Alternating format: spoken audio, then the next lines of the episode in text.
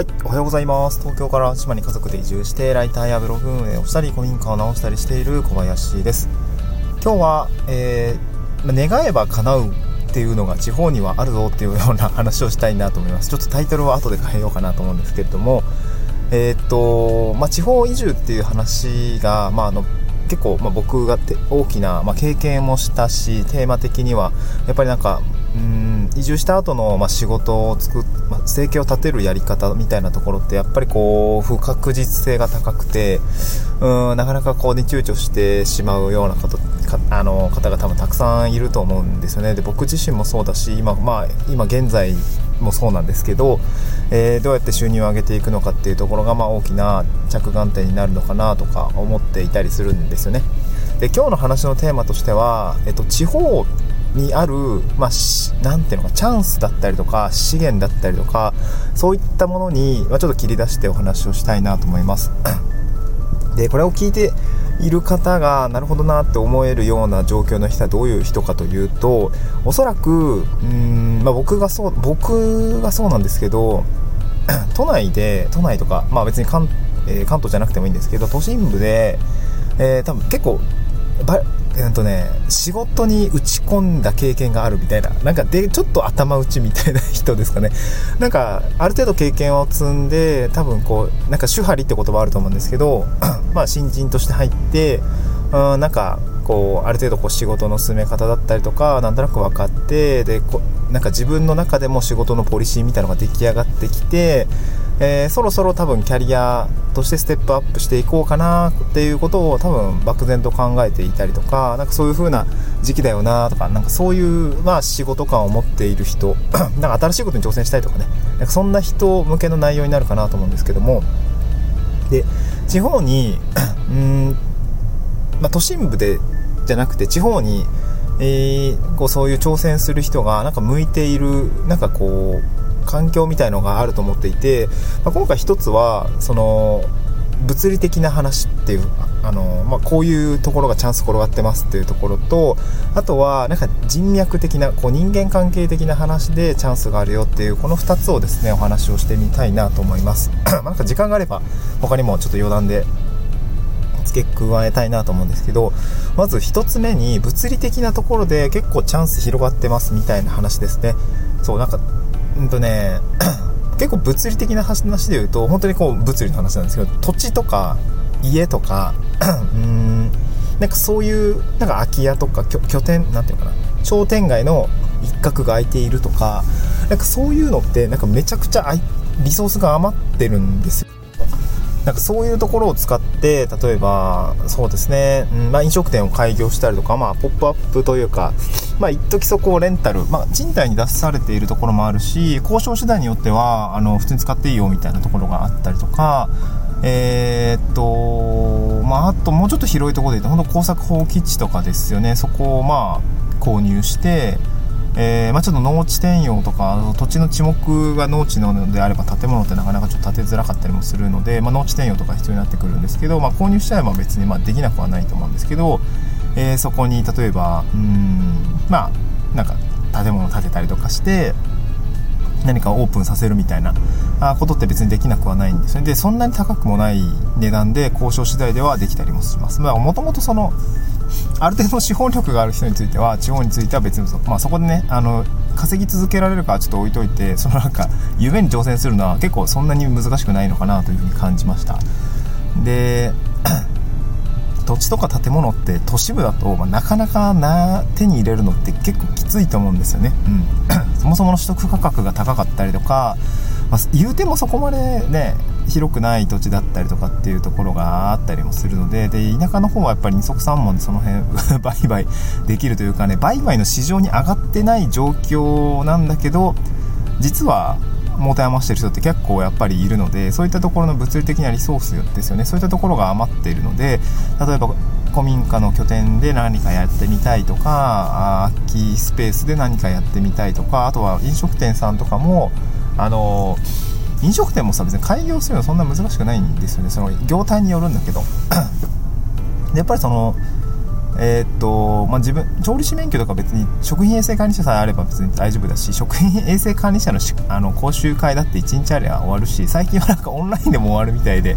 そんなのありかと思ったんだけど、まあ、それで僕も資格取ったんですけど、あの、取れてます。まあ、僕もやろうと思えば今できるんですよね。そうまあ、今ちょっと空き家直して、それは飲食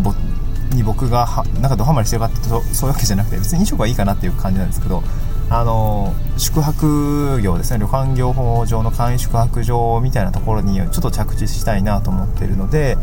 まあ、そこの部分って別に資格いらないです。あの設備要件だけなので、えー、大丈夫なんですけどあのそういうところは確認をして建築とかあの進めているんですが別に資格いらないですね。また空き家とか建物があったらいいんでなんかそういうところが、まあ、今田舎の方はリソースが余ってるよってことですね、うん、であとはえー、人間関係的な話ですね。人間関係的な話。で仕事を取るときには結構人間関係の紹介によってどんどんどんどんうーん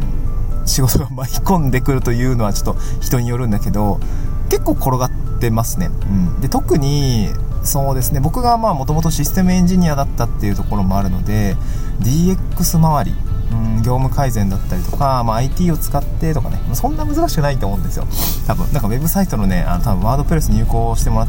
あのワードプレスかなんかで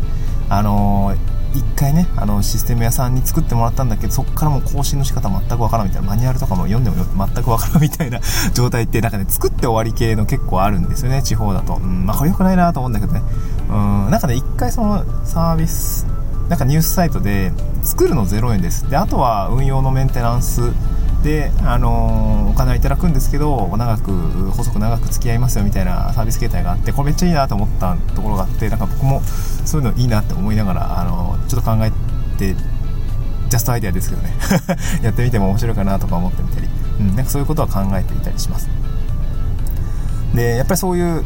まあ、ウェブサイトをいじれたりとか別にそんな難しくなくていいと思うんですね。お金を得る時にね、うん。まあ、僕もやってないから何とも言えないんだけどうん。でなんかそういう声をいただいてそう今ね不動産屋さんじゃなくて工務店さんとかねそういう非 IT 部門っていうんですかねなかなかこう地方だと、まあ、中小企業だったりするとなかなか IT 部門って総務の人がなんとなく勉強しながらやってるっていうレベルでいや実際分かりませんみたいな感じの人が結構いたりもするので、えなんかそういうところでですねあの何て言うのかな付け入る隙があるって言ったら結構言い方あれてかもしれないですけど結構小銭を稼ぐのはそんなに難しくないかなっていう感じですね。まあ最初にクライアントワークとしてやっておいた方がいいと思うしあのある程度人間関係できていた方が受けやすいし断りやすいと思うんで、うん、なんかこれちょっと僕には無理そうですっていうのもさあの人間関係できてたら大丈夫なんでなんかそういうところはなんかやってみてもいいのかなと思うし、うん。まあ、あとは本当にライターもそうですよね。うんライターの仕事もやっぱ紹介でやっぱ入ってくるしうん多分セールスライ SEO としてメディアを作る系のところは、まあ、ちょっと微妙かもしれないんですけど多分どちらかというと各、まあ、じあの田舎のじ中小企業者さんも事業者さんも事業事業を持ってるので飲食店だったりとか、まあ、古民家系とかもそうですけどそうなったりするとやっぱりウェブページのある例えば、うん、このページを作りたいんだけどとか、まあ、今僕はキャンプ場のホームページとかをちょっと作って運用していたりもあのあの地域の方のホームページちょっと運用していたりもするんですけど、まあ、もうちょっと本格的にやるんだったらこうこうこうするだろうなとかいうところはあるんだけど、まあ、今なんとなくね 低コストであのノーコードのツールで開発をしてやってるんですけどなんかそういうところはあのちょっと勉強すればですね普通にあのできると思います、そんな難しくないんだろうなというふうに思いました。なんかこれがね、えー、競合がめちゃくちゃ多い都心部だったりとかだとするとなかなかねあの自分がそれを勝ち取るって結構難しいのかもしれないですけどやっぱ地方のめっちゃ中小とかだと言うてもそんなに難しくない感じですはしますね。あのあと行くだけって感じですかね。あいくつかポートフォリオを、まあ、自分の知り合い経由で作って、まあ、こんな感じでできるんですけどどうですかみたいな感じで、えやればいいのかなと思います。あそこで、まあ、どれくらいコストがかけられるかは分かんないけどね、うん、どれくらい稼げるのかみたいなめちゃくちゃ爆益ってことは多分ないと思うんだけどそのその土地で暮らす分のお金ぐらいは多分稼げるんじゃないのかなと思っていますがまあちょっと僕もあと1年後で1 1年後に地域おこし協力隊の仕事が終わって収入が途絶えるのでちょっとその辺はなんかねそろそろ考えないといけないなっていうところは考えている次第ですね。まあとはいえうん結構やっぱ人間関係重要なのでなんかこう良好な関係さえ作りつつ、まあ、お仕事もいただけるような関係がね、まあ、地域の外で7割ぐらい。で残りの3割ちょっと地域にまあ、えー、貢献していくって言ったらちょっとおこがましいんだけどなんかそういうつなあの次のつながり新しい出会いだったりを生むためのえー、ある種のコミュニケーションツールみたいな感じで仕事をやっていくのがいいのかなというふうに個人的には感じていますね。な地域の中だけで100%稼ごうとするとちょっとやっぱ厳しいと思うんで外貨は稼ぎつつもえー、つながりづくりのために仕事をちょっとやっていくっていうのは個人的にはいいのかなっていう感じをしていますね。はい。そんな感じでございました。まあお金を、えー、地方でおお金を稼ぐってなんか難しい感じもするんだけどなんか僕もなんかやってやれないことはないのかもしれないけどやっぱり難しいみたいな感じで一周回ってきたので 今後ちょっと新しい挑戦を続けてみたいなと思います。また次回の収録でお会いしましょう。バイバイ。